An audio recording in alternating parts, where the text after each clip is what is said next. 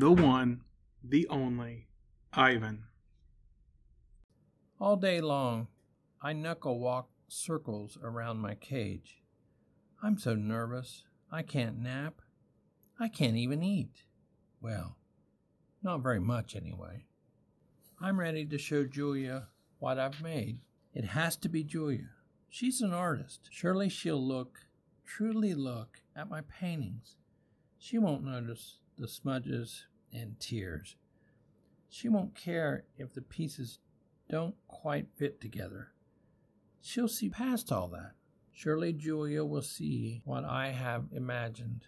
I watch Ruby trudge sullenly through the four o'clock show, and I wonder what will happen if I fail?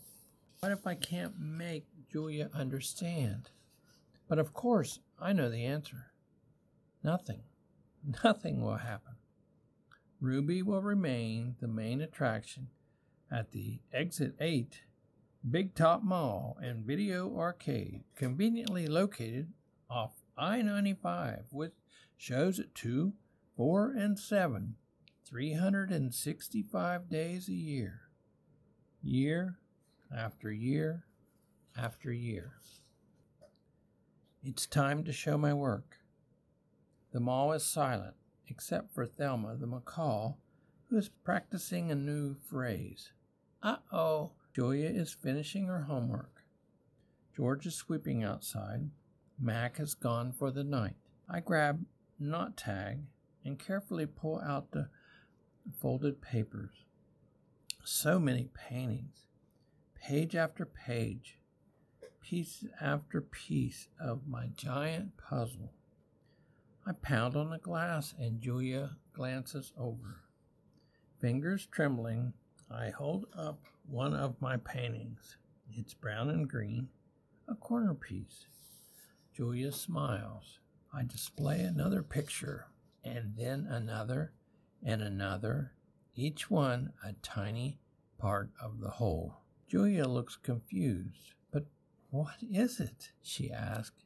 She shrugged. It doesn't matter. It's pretty just as it is. Uh oh, says Thelma. No, I think. No, it does matter. More paintings. George calls out to Julia. He's done for the night. Grab your backpack, he says, and hurry. It's late. Gotta go, Ivan, Julia says. Julia doesn't understand. I have to find the right pieces. I dig through the pile. They're here somewhere. I know they are. I find one, another one, another. I try to hold four of them up against the glass. Bob, I said, help me, hurry. Bob grabs paintings with his teeth and drags them to me. One by one, I shove pictures through the window crack. They crumple and tear. There are too many pieces. My puzzle's too big. Careful, Ivan, Julia says. Those might be worth millions some day. You never know. She arranges the painting into a neat stack. I suppose Mack's going to want to sell these in the gift shop. She still doesn't understand. I shove more out the hole and more and more, all of them, one after another. So Ivan's been painting, has he? George says as he puts on his coat. A lot, says Julia. A whole lot. You're not taking all those home with you, are you? George asked. I mean, no offense to Ivan, but, well, they're just blobs. Julia thumbs through the towering stack of paintings. They might not be blobs to Ivan. Let's leave those by the office, George suggested. Mack will want to try to sell them. Although why anybody would pay 40 bucks for a finger painting a two year old could do, I'll never know. I like Ivan's work, Julia said. He puts feelings into them. He puts hair into them, George said. Julia waves goodbye. Night, Ivan. Night, Bob. I press my nose against the glass and watch her walk away. All of my work, all my planning, wasted. I look at Ruby, sleeping soundly, and suddenly I know she'll never leave the big top. She'll be here forever just like Stella. I can't let Ruby be another one and only. Often, when visitors come to see me, they beat their hands against their puny chest, pretending to be me. They pound away soundlessly as wet wings of a new butterfly. The chest beating of a mad gorilla is not something you want to hear, not even if you're wearing earplugs, not if you're three miles away wearing earplugs. A real chest beating sends the whole jungle running, as if the sky has broken open, as if men with guns are near. Angry. Thump. The sound, my sound, echoes through the mall. George and Julia spin around. Julia picks up her backpack. George drops his keys. The pile of pictures go flying. Thump, thump, thump. I bounce off the walls. I screech and bellow. I beat and beat and beat my chest. Bob hides under Not-Tag, his paws over his ears. I'm angry at last. I have someone to protect. After a while, I grow quiet. I sit. It's hard work being angry. Julia looks at me with wide, disbelieving eyes. I'm panting. I'm a little out of shape. What the heck was that? George demands. Something's really wrong, Julia said. I've never seen Ivan act this way. He seems to be calming down now, thank goodness, George said. Julia shakes her head. He's still upset, Dad. Look at his eyes.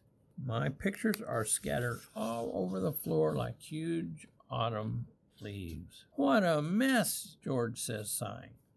Wish I hadn't bothered to sweeping up tonight. Do you think Ivan's okay? Julia asked. Probably just a temper tantrum, George says. He reaches under a chair to retrieve a brown and red picture. Can't say I blame the guy. Stuck in that tiny cage all these years. Julia starts to answer, but then she freezes and she cocks her head. She stares at her feet, where my pictures lie in disarray. Dad, she whispers, come see this. I'm sure he's another Rembrandt, George said. Let's pick these up and get going, Jules. I'm exhausted. Dad, she says again. Seriously, look at this. George follows her gaze. I see blobs, many, many blobs, along with the occasional swirl. Please, can we go home now? That's an H, Dad. Julia kneels, straightening one picture, then another. That's an H, and here. She grabs another one. Put this, put this one here. And I don't know, maybe that one. You have an E. George rubs his eyes. I hold my breath. Julia is running now. She picks up one picture, sets down another one. It's like a puzzle, Dad. This is something. It's a word, maybe words, and a picture of something, a giant picture. Jules, George said, this is crazy. But he's looking at the floor too, wandering from picture to picture and scratching his head. H, Julia says. E, O, ho? Julia chews her lower lip. H, E, O, and that looks a lot like an I. H, E, O, I. George writes in the air with his fingers. I E O H. Not the letter, an actual I, and that's a foot, or maybe a tree, or and a trunk. Dad, I think that's a trunk. Julia runs to my window. Ivan, she whispered, what did you make? I stare back. I cross my arms. This is taking much longer than I thought it would. Humans. Sometimes they make chimps look smart.